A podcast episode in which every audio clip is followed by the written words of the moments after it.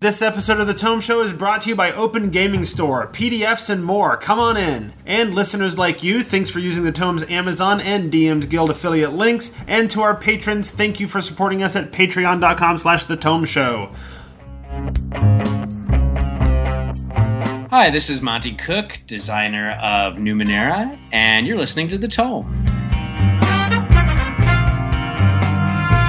Welcome to the Tome, a D&D news, reviews, and interview show, and I'm your Tome host, Jeff Greiner. And in this episode, number 272, we've decided to play God, crafting existence out of nothing, populating it with various wonderful, wonderful things, and setting events in motion as I discuss world building. You may notice that Tracy is not here again. She had to take care of a sick child at the last minute tonight, which is something that happens when you have young children. But fret not, we have a star studded, action packed set of guests to help guide us through this world building process. First up, after spending time at TSR and Wizards of the Coast designing games and writing novels in the Forgotten Realms, he went on to join Monte Cook Games to bring the world things like The Strange and Gods of the Fall. I welcome back to the show after way too much time away, Bruce Cordell. Hey, Jeff, thank you for that great introduction, and thanks for letting me back on the show. Absolutely. I think the last time we talked to you, it was uh, about a novel, yeah? yeah, it's probably uh, one of the, like, Sword of the Gods, maybe? Yeah, maybe one of those. I kind of miss those novels. What, what's up with that? Uh, well, you'd have to ask Wizards about yeah, that. Yeah, that's true. They're not doing a lot of novels these days. I do have one more book on that contract, but uh, mm. well, that's a that's a tale for another time. That's a perhaps. whole other story, right? Uh, our other guest, uh, along with us, has worked on D- uh, worked on D and D since third edition. Was the lead designer of fourth edition. Uh, had a career that included two different versions of the Forgotten Realms campaign guide, only to go off and make a new great game with a fantastic setting 13th Age, we have with us Rob Heinsoo. Hello, Jeff. Did I catch everything? Bruce, did, I, did, I, did, I, hit the, I, the I CV? Bruce and I should definitely hire you. You know, you, have got the the portentous announcer. This is how That's we should right. always be introduced. and my God, we're playing God today, Bruce. That's right, we are. Woohoo! Uh, you, you, you go ahead and hire me. I will just follow you along and, and precede you into any room and give you a, a, a worthy introduction with a with a megaphone. Harold. Yeah. all right. So before we all talk about uh, world building, I want to remind everybody to check out our sponsor, Open Gaming Store. They specialize in PDFs for all your favorite games, but they have more than that. If you buy, and if you buy twenty dollars worth of stuff, you get a free PDF. Plus, on top of that, if you use the coupon code TomeShow2016, you get an additional ten percent off through February. Not a bad deal at all. I'm going to cheat with my picks for this episode. I'm going to pick two of them because I have two great game designers with me, uh, and they both have products for sale over at Open Gaming Store. So rather than hearing from some supernatural creature about how good the site is, I'll give you two, my two picks and let the designers tell you about them. First up is the 13th Age Core Rulebook. Rob, what sort of goodness will people find in there? Ah, once upon a time, I joined Jonathan Tweet's third edition playtest group, and that was back before third edition was really out. And uh, we played that campaign for about five years to the middle of third edition. And Jonathan and I are really good friends. And after he had led third and I had led fourth, um, when we were both outside of Wizards and able to work together on a project, 13th Age is the game we designed that we wanted to play together. It's a yeah, it's basically us doing a version of um, D and D or D twenty or F twenty or whatever you want to call it that has a lot of storytelling tricks, either inherited or extrapolated from indie gaming. Um, some crunchy combat mechanics uh, with lessons learned from third and fourth and uh, a a world that is you know we'll talk more about the world soon i suspect just okay. in, in, in, passing if we're talking about a if our if our topic today is world building i won't go into that in too much detail. But uh, basically it was a, a, labor of love for me and jonathan. We never expected it to become a gaming line. We thought we were just going to put everything we needed into one book and um, but it did become a gaming line afterwards and it's been a, a lot of fun Awesome. And secondly, our second pick of the episode is The Strange Core book, available at Open Gaming Store. Bruce, that's your book. How fantastic is it? Uh, well, I guess since you asked me about novels, one of the reasons I did leave Wizards was to write a science fiction novel. And I told my friend uh, Monte Cook about it, and he said, "Hey, let's write a game together based on The Strange." And that's what we did. And basically, The Strange, speaking of world building, is place where player characters travel into limited alternate worlds we call recursions. Recursions are basically seeded by human imagination from human fiction, from movies, stories, novels, RPG games, and player characters. You know, they travel into these worlds to explore them, to maybe protect the earth from the things they find within them when these fictions become a little too aware what's going on, and maybe even create a recursion or two of their own. So that's the strange. Excellent. That is awesome, and everybody should check those things out over at opengamingstore.com. There'll be links in the show notes at thetomeshow.com, and don't forget to use the coupon code TOMESHOW2016 when you check out for an even better deal. Hey, it's me, Longo the Kobold. I'm here to tell you all about OpenGamingStore.com. It's a great website where you can buy PDFs and hardcovers and all sorts of other gamer gear, onesies for the kids. Really great stuff. You should check it out. OpenGamingStore.com. Tell them the Tome Show sent you and use the coupon code TOMESHOW2016 to get 10% off. Okay, I'm gonna go kobold it up, whatever that is. Now, let's go ahead and talk about world building. The three of us are going to talk about this idea and, and, give people some advice and see if they can figure out. And, and of course, you guys have uh, a significantly more impressive CV than I do in terms of world building, other than uh, I've run some games and built some campaigns, right? So, uh, uh, but we'll all sort of throw in our two cents along the way as a sort of get to know you and get to know sort of our ideas about uh, worlds, I want I would like if each of us could sort of describe our favorite world that we've created, even if it's not one that's been published, even if you know just for your home game or whatever, something a world that you've made that you know you really enjoyed playing around in that world. Does anybody want to volunteer to go first, or shall I go ahead and jump in? It's your show, man. All right, okay, I'll, I'll take it on. So, uh, you know, and it's and and recognizing that uh, it is, of course, a bit of an unfair question. My favorite campaign world campaign world that I've built is probably the one I'm currently playing, right? Um, and it is a a post apocalyptic fantasy Earth where the Earth went through some sort of massive cataclysm. You know, an unknown number of years ago, and uh, sort of in the in the vein of Shadowrun, brought about r- magic and, and, magical creatures and what have you. Except that technology has completely fallen apart. So think a little bit uh, Shannara, um, you know, and and uh, I, have been heavily using my my own players as uh, helpers in building the world, and so they've been, you know, I've been asking them, hey, okay, you're going to this spot on the map, what's there? And then I just sort of off the cuff get to, to fill in the blanks that they leave me uh, based off of the things they, they give me. I was inspired a lot by watching uh, Wil Wheaton on Titansgrave in terms of that, asking lots of questions and letting them fill in the world. Um, and it's been going really well, um, and I'm I'm really pleased. In fact, I'm thinking even as the campaign is over, even though it kind of felt like originally it'd be a, a one shot campaign setting, um, I might just keep coming back to this world. We'll see. Sounds really cool. What's like what, one a, of your? Do you, oh, go, do you have a name for it? Do you call it something?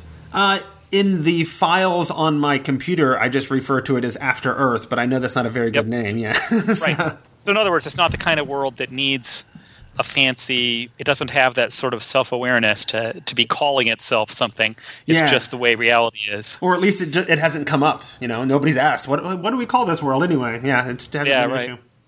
Do you have a major villain who keeps reappearing, or a favorite villain that you like to use? Yeah, so the um, the way I'm I'm I designed the campaign is that I'm mashing up multiple adventures, and so I've taken um, what is it, Out of the Abyss and Princes of the Apocalypse, that are the, the some of the newer uh, fifth edition adventures that Wizards put out, and then I mashed it up with the Rod of Seven Parts, and then some of my own stuff. Uh, and so the the real villain, although the party doesn't know it yet, is Miska the Wolf Spider because all ah. of these sort of stories revolve around um, some sort of chained mysterious being of chaos you know that the gods in primordial days all had to work together to to uh, to capture or stop or whatever. And so i've decided that they're all they're all the same thing. And so miska will be the final um, the final foe but they don't know that yet. They just know that you know crazy things keep happening, and they're running around trying to stop demon lords from invading the Underdark, while while also you know defeating elemental cults and what have you. Cool. So, yeah, it's working pretty well. All right, uh, let's go, Rob first. Rob, tell us about a world that you've uh, played in or or really enjoyed. Well, I think you asked for a world that we'd created, Yes, correct? Yeah. So I think what I'm going to do is I'm not going to do the the cheaty thing, which is to talk about the world of 13th Age.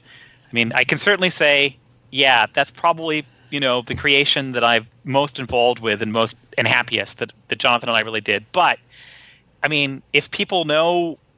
You know, if people have been following me on other interviews and things, I, I feel like I might as well tell a story about something that no one would have heard about. You There you know, so so right before doing in the campaigns I did before 13th Age, and I believe they were mainly with third edition and fourth edition.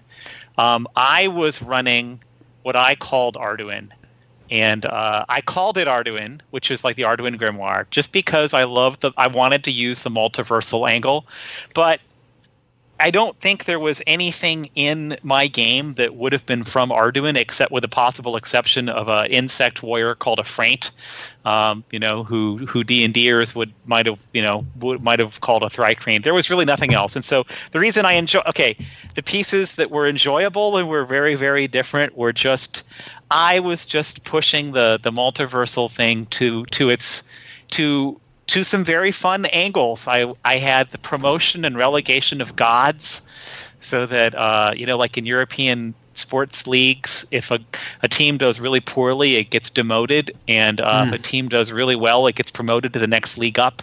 And so I had long plot lines that were circulating around various deities pushing their way up from either non-existence or very low existence and displacing gods at the top and um, champions of the gods trying to prevent that from happening uh, which was a lot of fun.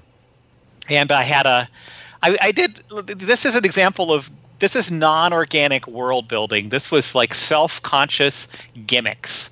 Very different than like the kind of stuff that you know you normally no like i love glorantha. Glorantha is probably my favorite game world by greg stafford.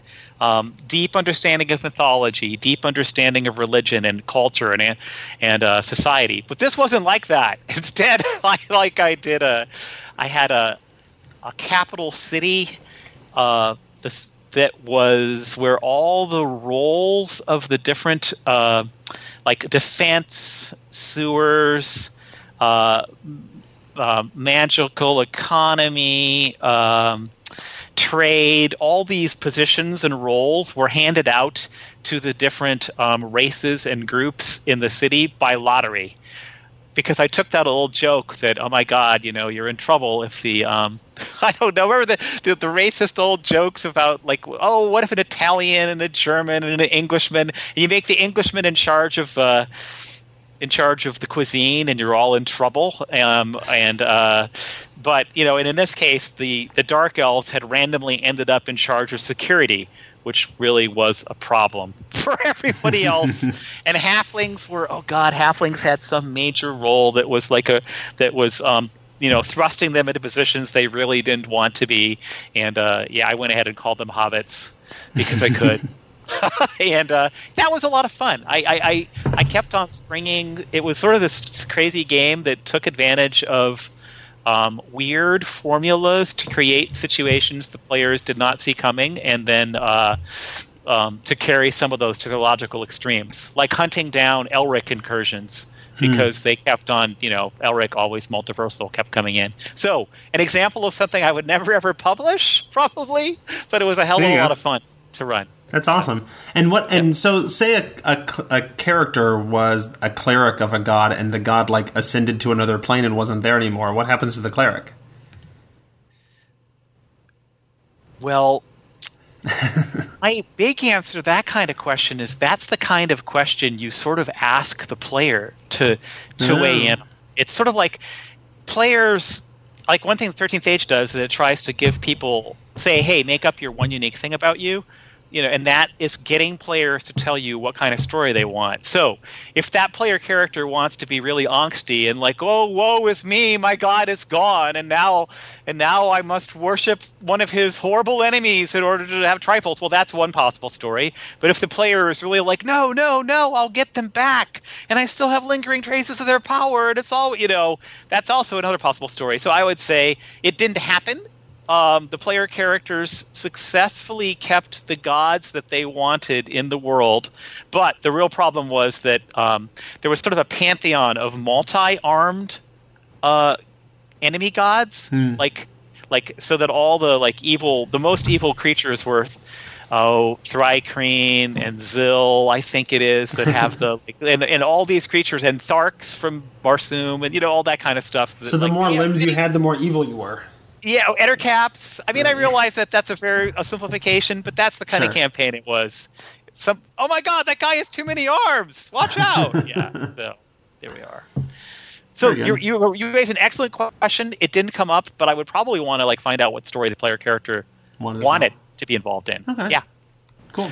Bruce, Hey, what's up? what's your favorite one? Ah, that you like created? a, story. um, well, I won't go with the strange since Rob didn't go with Thirteenth Age. Um, I'll go with Gods of the Fall, which actually has a, in some ways, uh, a vague resemblance. Uh, there are so basically in Yeah, Gods of the Fall. actually, I when I looked at Gods of the Fall, I was kind of like, oh, interesting, fun. Go ahead. Sorry to interrupt. Yes. No worries. Um, Yeah. So yeah, like forty some years ago, this this long, rich fantasy world that had been in existence for you know over hundred thousand years. Um, well, apparently there'd been a cycle of gods um, falling, and uh, it happened thirty thousand years ago, as it may be discovered now in the treasure. But it also happened forty years ago. The world was an apocalyptic world.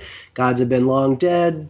Just terrible shit started to happen, and now the PCs realize that maybe they are the new gods rising. So they have the opportunity to uh, get a um, uh, a domain if they'd like, and ex- access this new godlike domain ability, and progress if they would like, and maybe if they fulfill these seven prophecies or one of these prophecies, they can become the new gods of the world, and maybe fix this world uh, that's fallen into this horrible state. And that's kind of one of the themes I really like about the game is that it's about hope. It's about trying to fix things that are broken, that seem be broken beyond repair, and uh, the players kind of have that in their hand in their hands to do so. Of course, there's one. There's the seventh prophecy is the prophecy of ruin. So if they they want to go dark, I suppose that's also a possibility. Because as we know, things can always go darker than you think they're gonna going to Have you well. seen anybody going dark? Uh, not in the not in the playtests that I've run, or not in the games that I've run, and not online. I know some Right. people are running campaigns online, and so far it's all very well. From what I've Yeah, seen, yeah. anyway, Yeah. it's all people trying to uh, you know do good and and Right. uh, cage the Helma and find out what's up with Nod, the god of dreams, and other mysteries. The Ruinscape, what's up with that? So they're trying to unravel the mysteries uh, set in the set of the setting and figure out why the gods fall in the first place. and That's uh, great. You know, I really like it when, I mean, the thing you said about um, like the option to go dark is there, and uh, I, I sometimes I'm really one of the things that annoys me sometimes is when the option when the option to be good is boring. Um, and like imagine like Fantasia. If you remember the end of Fantasia, right? Fantasia's end is Ave Maria, which is how boring is that? like evil got night on Bald Mountain, you know. And so, uh, so I'm, you know, I'm I'm happy I'm happy to hear that like people are going ahead and, and playing it the way you hoped they would, and that you know the option is there to be go dark, but they're they're going light first. Which is Well, I, awesome. I have no expectation, right? And maybe people make mistakes, and maybe they can be redeemed with those mistakes, right? That's what I would really prefer. So, Right. yeah, no, that'd be Well, cool. and in, and in some ways, the the fact that there's an option to not go hopeful and to go dark uh, means that when they choose to go hopeful instead of dark, it's even more meaningful because they had another True. option and they didn't take it. there you go. So there you go. Well, we've heard all about all, uh, several now uh, different kinds of, of campaign worlds and what have you. Uh, campaign worlds are are at least settings are are fairly neutral a lot of times. I mean, there can be weird things like in the Strange, right, where you've got to have some sort of mechanic or deal to the way of dealing with this the, the recursions and stuff like that.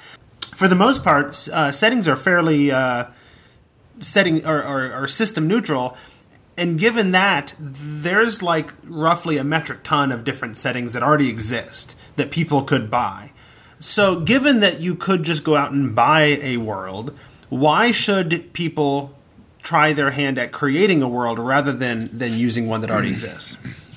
because creation creating a world is something that is such a delight for any gm i mean you sit down you, if you just have a, even a prompt you don't have to have a prompt but i find it useful to have a prompt and a blank notebook and you just start writing names that come to you and why is that name important uh, situations and slowly build a world up i mean there's different ways to build up a world but it's just this this this feeling of of joy, really. I think in, in creating. That's that's why I think people should try it.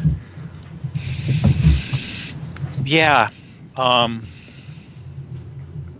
I suspect that the link between people who want to be game masters and the people who want to create worlds is fairly strong link.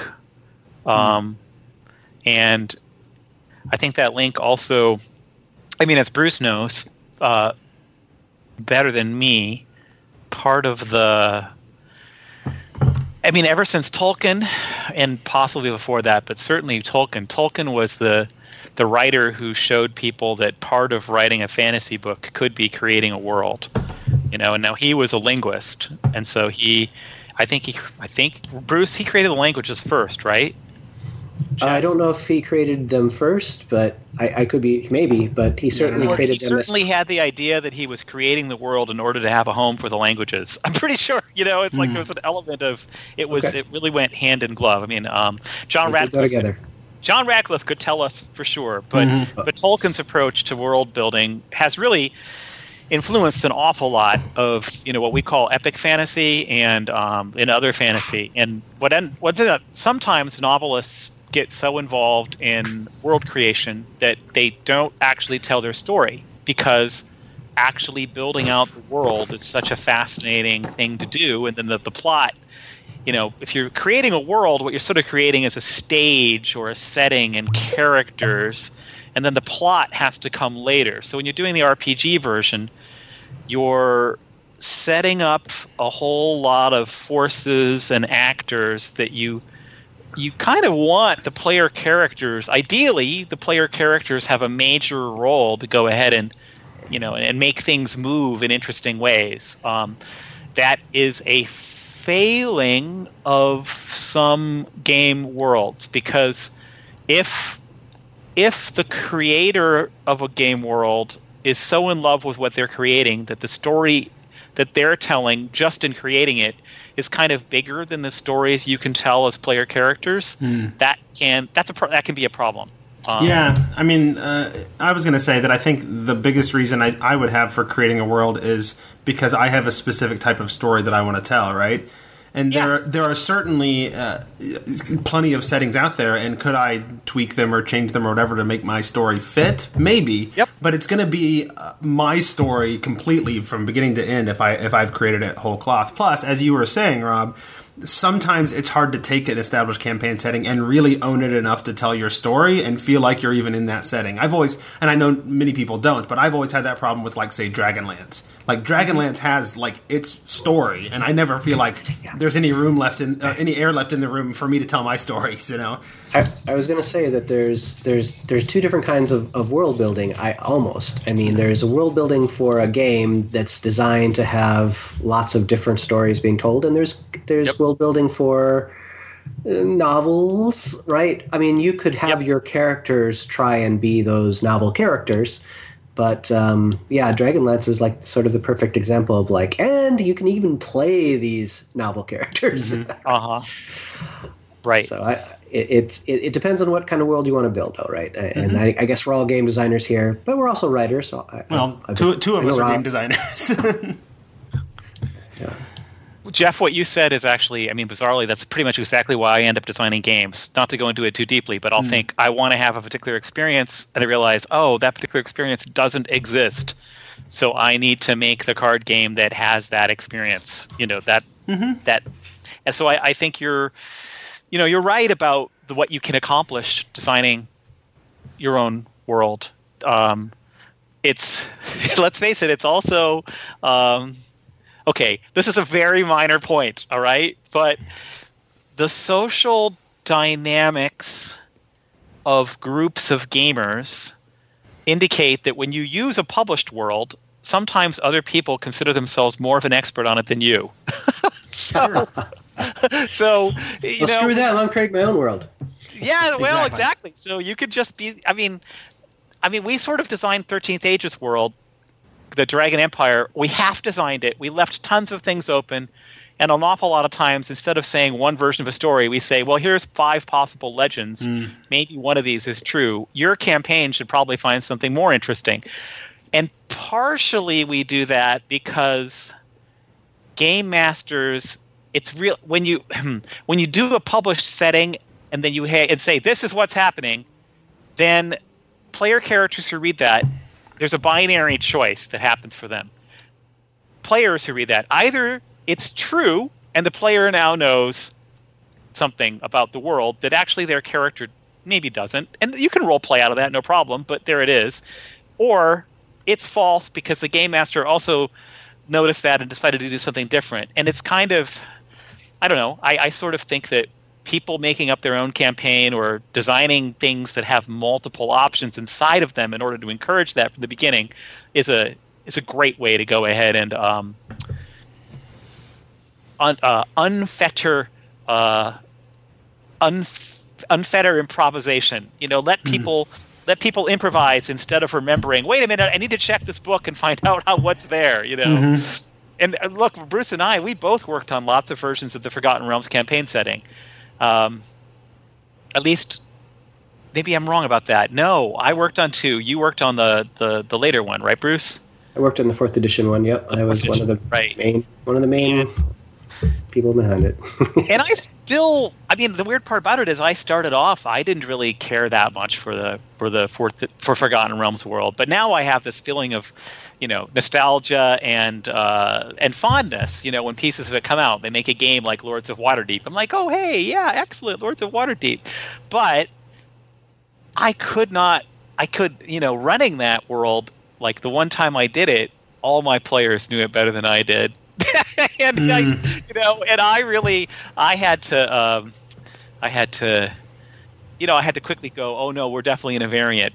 we're definitely in a variant here. Yeah, I mean, I mean that's a whole other that's a whole other topic, right? But but I've often said that like if you're going to run in a can- in an established campaign world like the Forgotten Realms, and I and I have quite a quite a bit, um, you make the uh, you establish it really early on. Yeah, but this is Yeah. this is my realms, and and if that means I'm going to blow the world up, then you know what? We're going to blow the world up, and that's just the way this wor- this version of the realms is going to go.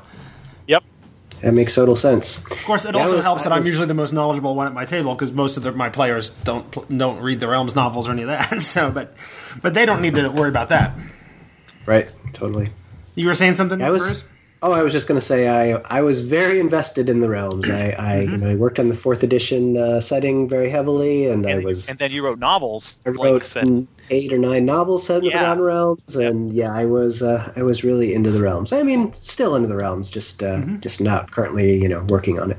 it is kind of a strange thing. This is not your topic exactly, but when you have a world that was was that was a serious part of your working and writing and creative and thinking process, and then all of a sudden you're not living in it anymore. It's very odd.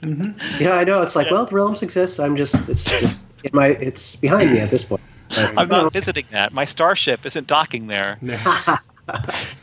well, people still ask me questions, and I'm like, Oh yeah. I. Well, you you've spent a lot of time there. You uh, you have a knowledge set that uh, not everybody has. So Yeah, it was great. I love the realms. so uh, we've talked about sort of why one might want to create a world rather than using an existing one, uh, and there's lots of reasons to use existing ones as well, and we may talk about that someday. Uh, but that's not what this episode's about. So that process of creating a world when you're when we're talking about the Forgotten Realms or a Dragonlance or the Strange or the Thirteenth Age world or what have you, like that feels like a daunting process of building a world. There's a lot that goes into that. Uh, what what is the process that you guys go through when you're creating a world? Like, what's step one, and then where do you go from there? For me, most recently, step one is what kind of characters i mean if you're talking a game world mm-hmm. what kind of characters will be in this world right? What what will be their role?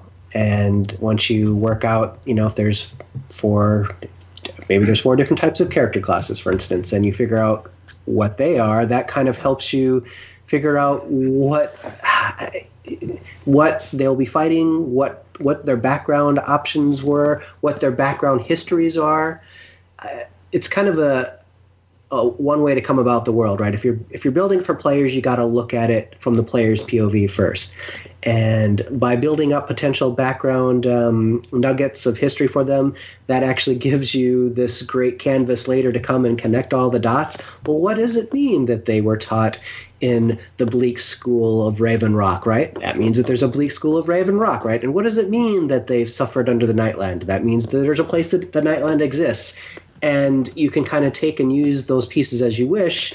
And if you already have a theme in mind, of course, which you know I'm I'm talking about in this particular case, Gods of the Fall, you can kind of then build that towards the theme you have in, in your mind and create this rich tapestry that um, that by the by the time you're done. Um, and by the time you filled it all in, you've created the creatures, created the monsters, created the lore, created the calendar. Um, you have you have a pretty pretty great world from which many different stories can be told. That's that's how I did it most recently, anyhow. Mm-hmm. There's other ways to do it, right? When I, I, told you about The Strange, I started writing a novel, right? And I had a novel like 30,000 words in, and that is a completely different way to create a world. Sure. Um, but then you can extract out the, that information and say, well, how would we write this from the POV of uh, uh from a game design's point of view, so players uh, can one day play in this game. Sorry, mm-hmm. let's let Rob talk, and I'll stop. well, partly, I, I mean, I was happy letting you talk because I think everything you said about starting from an understanding of what it is that the players are going to be experiencing and contributing. That's, I mean, I think you're right. That is that is if you're creating a game world you need to be doing it for the people who are going to be playing not just for yourself. So you're right. I, I, I totally am with you. How about i take it in a slightly different direction? Um, let's let me let me throw something out as a, a small postulate. When you asked me like about a, a game world i had, in, had enjoyed creating mm-hmm. or you know playing. And i said that thing about the arduin thing. The really important thing about that arduin experience was that in i didn't feel the need to do the world building on a huge giant tapestry that where everything linked up. I was just doing it for my player characters experience. Like I had some basic understanding of, well, here are some giant themes, but I was perfectly willing to let everything else be vague until player characters poked their nose into it. Um, and I guess what I'm saying is, I've known some really, really excellent writers who didn't end up writing their novels because they got so busy work, like researching and getting everything out about all the different parts of their world. Mm-hmm if what you're doing is creating a game to be played by a specific group of people who you know, you know, and, and want to run a game for, you don't. I'm not positive that you know world creation. A world is awful damn big. Maybe mm-hmm. you don't need to think of it in terms of world creation. You need to like just you need to like like set up a slice of a world that feels to the player characters and the players like there's an, a world behind it but it doesn't necessarily have to have everything figured out. And it's almost better, as I think Bruce said this too, like, you know, you come up with an evocative name, well, maybe you'd have no idea what's going on with that name. Hmm. But the, once you tell the players, the players will start like wondering, and then that, that can like, that can like turn good. So I'm just saying, I'm not sure. you know, if, if my personal approach actually is not to, you know, although we cre- I, I create if, if I'm doing a giant published product, maybe I need to create a world. If I'm not doing a giant published product and I'm just doing experiences for friends, I don't need to create an entire world. I just need to Sure. create enough to to, to play. Um, and yeah, Okay, yeah, and I think that's a good point. I, I imagine I've never written a world for you know pu- publishing purposes or what have you. I've only I've only done world building for for my own game group, and that's it. I imagine the process is very different, um, dep- you know, when you're doing one versus the other, right? well, I think you know, it's more. Go ahead. No, I don't think it would be that different, right? I think uh, you come up with the ideas. It's just that you don't actually have to write them out in perfect sentences and paragraphs and you know headers, and you don't have to anyway. Maybe you do, but there's also um, wow one aspect of world building as we experience it when actually it's in professional rpgs is that the information about the world becomes its own industry.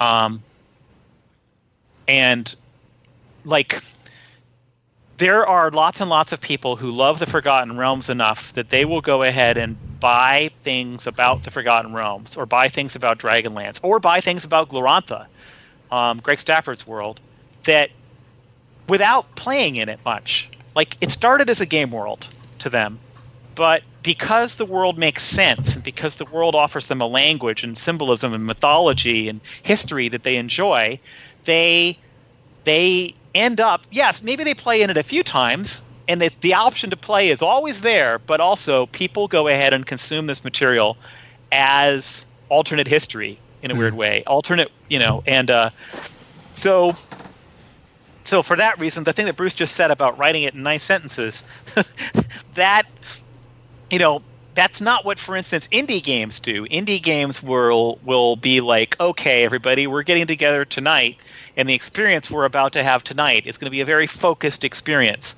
Um, you know there isn't going to be a line of stuff that you read about this experience later on. It's probably that probably doesn't exist.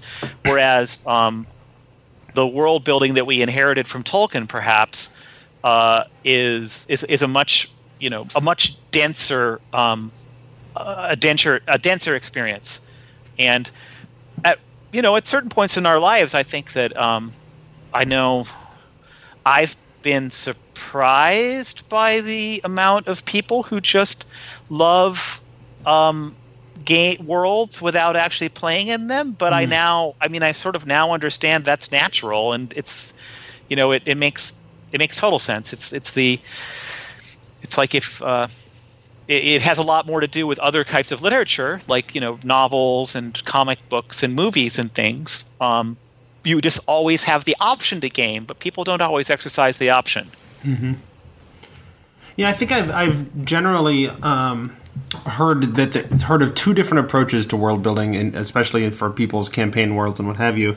Uh, and and it's the it's the small to large or the large to small, right? You you either start with the one small area and then as you need to you add the other things but you don't need to detail all of that ahead of time and then there's the i've created this whole giant thing now let's let's zoom in and, and see what's going on in the details what which of those options do you tend to prefer uh, bruce I like the blend. I like a um, I like a general idea of like the thrust of the world or the theme, I guess. Uh, and then I like to start small with details, with characters. Whether it's whether if it's for a novel, I also start with characters. I, I know what the general theme is, but I I, I detail out the characters. Um, I'll write like little I don't know backgrounds for them, and which as I'm writing them kind of gives me hooks for like what the story might even be about, right? Which creates the world. And you know, if it's a fantasy world or a science fiction world or whatever, that that says a lot about what the eventual uh, world will be like as well, because that brings with it a lot of um, uh, setting material just all by itself.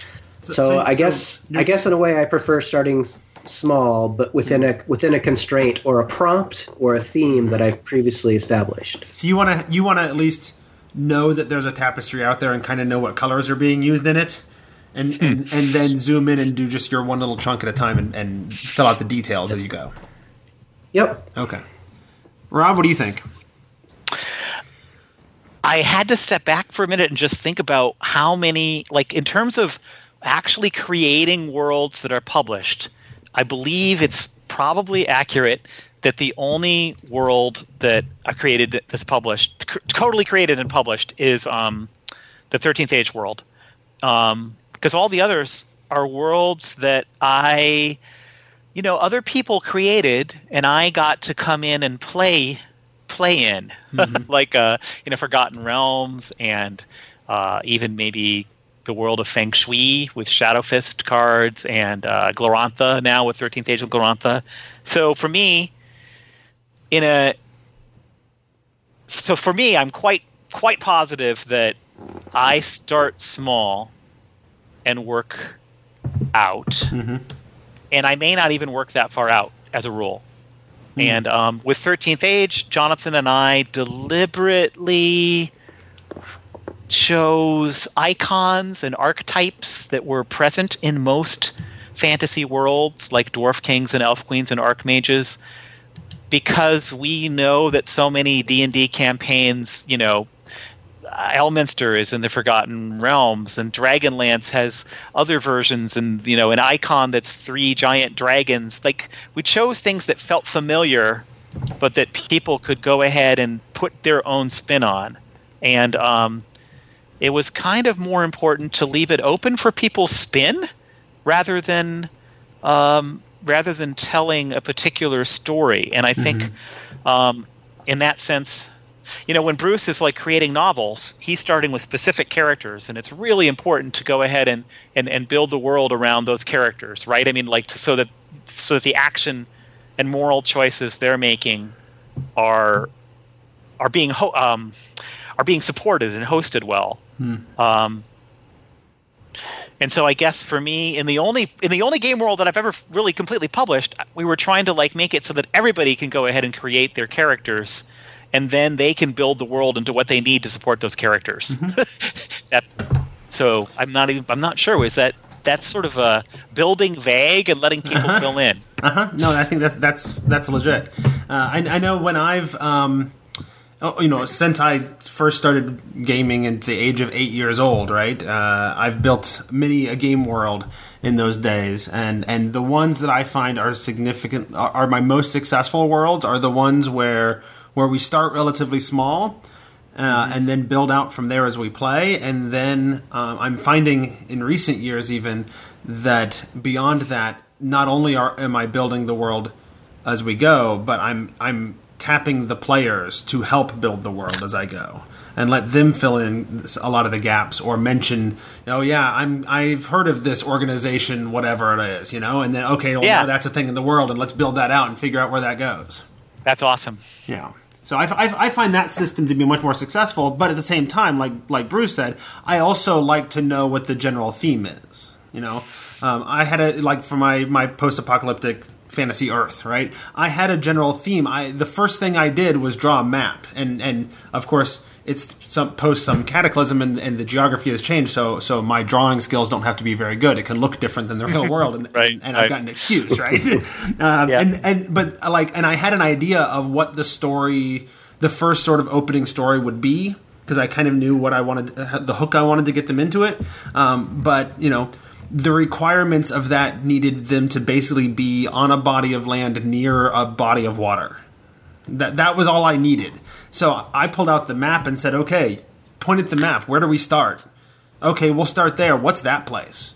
What what's it called? How does it work? Let and and slowly through I had questionnaires and we had you know discussions, sort of in our session zero sort of thing, uh, and they built the the opening sort of area, and then as they explore further, then then I'm filling in some gaps using the the the, the adventures that I'm using and, and some of the things they've mentioned and, and what have you, and, and the world just becomes more expansive as we go. But I knew sort of the general theme ahead of time, and that and and being Earth that helps as well because we can we can play very strongly off of the familiar and then give it a twist. Yeah, yeah, and I think you just hit something really huge. Um, it that theme of you've got hmm, if if you start people with something that's familiar that they feel is familiar, then they're more comfortable creating um, new odd parts Whereas I think if you start people with something incredibly different and totally alien, it can be very difficult for them to feel empowered to go ahead and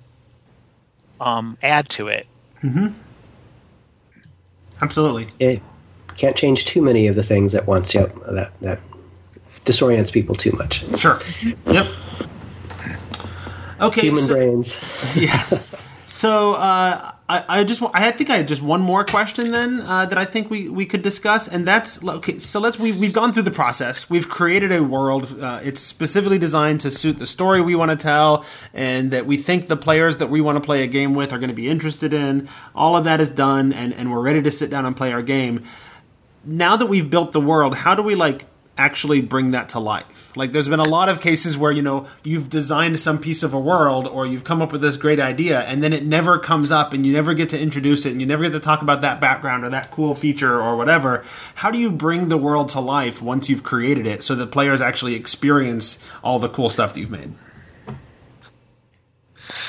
Well, I just very, very baldly write an adventure using the elements I most want to start off with. I, I just wrote an adventure called After the Nightfall that use these critters called uh, Nightfall Wolves, and uh, because they're so awful and terrible, and I wanted to terrify players with them, so I, I just wrote an adventure, and uh, that's the first uh, published adventure for it. So that's the way I would do it. Or you know, so if you're running a game, that's what you would do as well. Just take the things that, that you're most interested in and put them right on Front Street. Like that's what this adventure is about.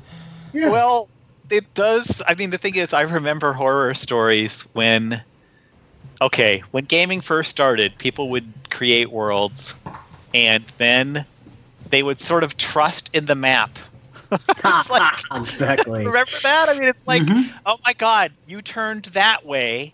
Well, gosh, I guess I don't know what's that way. Everything I prepared was east, and you went west. Yep. Dang it. Well, I'll just make something up. And meanwhile, to the east, continents wither away. You know, con- creation. And so, I mean, we don't have to play games that way anymore. So, what Bruce said is, uh, what you, Bruce? What are those wolves called? The the the night Nightfall wolves. Wolves, yeah. Yep. You're going to run into the night wolves whether you go east or west. Totally. Yep. Yep. Uh, But even I- even then, though, I mean, I've I've I've run many an adventure, uh, and oftentimes adventures, uh, published adventures or whatever, have have scads and scads of background and world building and setting and what have you that never come up at the table. Don't, How- don't- how do you- don't how do run you- those adventures. I mean, yeah, don't write adventures that have worlds, scads, and scads of, of background. I, the player's experience is, is what's important. Um, yeah, because that, GM that adventure was actually written to be read as literature. Mm. It Yeah. was somebody who wanted to write literature, writing literature, not writing game. You know, sort of. That, that's yeah. So, So don't so, so don't so don't create any background unless it's something that that's coming up. You know, I'm, I'm, not, I'm not saying don't create background. I'm saying if you're running it just for your own group, um, if so, so, I mean, we have different aims here. If you're writing a setting book, yes, write a background, right? But write it in a way that's accessible to be used in a game, right? Provide NPCs and sidebars, right? Provide useful things that can actually be used immediately in the game. Don't just provide history, right? If it's all history, by definition, none of it matters now, right? You can have a, a few sentences of history. And but in what- fact, what's I mean, important is important Bruce- what's happening now. and, and I think Bruce, this is worth mentioning right now. Um, when people want to break into gaming, uh, I mean, one of the things that happens frequently is that the first things they write are history, like just like what Bruce said. It's like rather than being how is this information relevant to player characters in a game, they write a story about gaming, and you know, it's sort of like, well, that isn't a usable approach. Now, an awful lot of that gets published because writing history is an easier thing to do for word count than writing information that's actually usable in the game. Yep. So, an awful lot of it gets published because you need to make publish a book and sell a book. You've got a, uh, an audience. People will buy it, you know, to some extent. It's just that it's not that useful as and you said it just now it's like how oh my god my players played this and they didn't interact with any of this stuff Mhm. correct you know and that's well so that's partially a problem with the material. And it also shows you that's the problem with world building doing too much world building. If you do too much world building and you're really in love with what you created your players aren't going to find it. You know it's like it's if you spend too much depth if you spend if you go too deeply into what you've created um, you might have more luck talking to specific players outside of the game about the wonderful things that are out there in the world. Hmm. But it can be very difficult to get into that depth during a play session.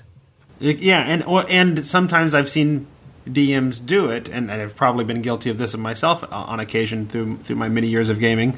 Uh, and they'll do it, but they'll do it by by giving you long periods of exposition, or the wise old man who comes and tells you a, ta- a, a tale or whatever, uh, and that can get pretty old pretty quick. I think most of the time, unless unless the sh- the snippet of information that they're giving is an actual snippet, and it's really relevant uh, to the the story and what the players are doing at that time. yep Yep. I mean, background's important, history's important, but it, it, it can it can eag- easily clog things and um, muck things over, um, bog things down. I think was the word I was trying to use. yeah and in fact there's a reason that tolkien put all that stuff in the appendix Yeah, there you go. All right, so so any last thoughts uh, or bits or ti tips or tricks for for our listeners about how to build their worlds that you would like to share from from our experts here, or do we cover it all? I got one, and that is just um, realize that you can create many different worlds during your gaming career. You don't. That means you don't have to put everything into one. And if you have a really wonderful, crazy idea that you've always wanted to try, don't don't hold yourself back. You're, you know, if it doesn't work out, you can do another one later. So yeah, Yeah, you, you you will build many worlds in your in your gaming lifetime, I imagine. yeah. I was I was mine goes kind of along with that in the sense like just just sit down and do something, right? You know, you don't have to even finish it. Just uh, if you're interested in world building at all, you know, write write a few ideas down in a notebook, and they don't even have to be related. Just just start, and then you're And you world also builder. don't have to admit it's not finished when the players start interacting with it. Oh, totally. Yeah. Yet they won't know. Excellent. well, we're going to go ahead and call that the end of the episode. I want to thank you guys. Rob Heinsoo, where can people find out more about you or where can people find you on the internet? Um, my handle on Twitter is at Rob Heinsoo, and I'm robheinsoo.blogspot.com. And Heinsoo is H E I N S O O. And you say it right. Oh, well, I may have watched a YouTube video or two where you were being interviewed ahead of time just to be sure.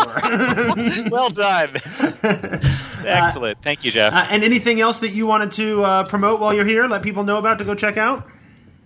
Uh, you know, soon, sometime next year, 13th Age of Glorantha will come out, and that There you go. is the labor of love project that Jonathan Tweet and I have finished, and it's now in uh, in the art process, and that's uh, playing using the 13th Age system in a half-designed version of Greg Stafford's Glorantha. So a, a lot of a lot of fun to do. Fantastic. And Bruce Cordell, where can people find you if they want to reach out to you? And, and what do you have coming out that people need to know about?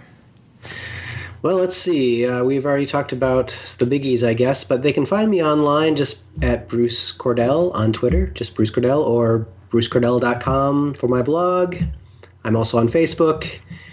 I'm also on G Plus for that matter, so that's where people can interact with me if they'd like. Um, you know, I um, if people are interested in Gods of the Fall, that it came out pretty recently. It's pretty awesome. Yeah, I looked at Um, it at Gen Con. It looked super cool.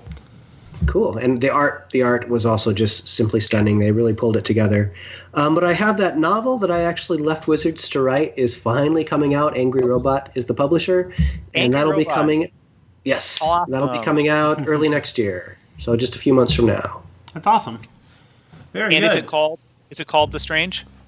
Uh, it's actually called, it's actually called Myth of the Maker. Thank Oh, good yeah. good, Okay. good catch, Rob. Yes, the- Yes, the, title. okay. Yes, the Myth- title. That's helpful. Myth of the Maker. So myth of the maker, about a robot. and is it in the setting of the strange? Uh, yeah, it's it's uh, it yeah it totally is in the setting of the strange. Cool. So maybe if somebody hasn't picked up the strange yet, but they're interested, they can go read a novel about it and see if, see how the world works. Totally. Yep. Cool. I also want to thank our sponsor, Open Gaming Store, and all of our listeners for supporting the show by shopping on our affiliate links over at Amazon or the DMs Guild, or for being a patron of the show over at patreon.com slash the tome show. If you want to get a hold of me, you can email thetomeshow at gmail.com or call the biz line at 919-BIZ-TOME, 919-B-I-Z-T-O-M-E. And that is episode 272, where we started with nothing and created a living, breathing setting as we discuss world building in this episode of The Tome, the tone, the tone, the tone, the tone, the tone.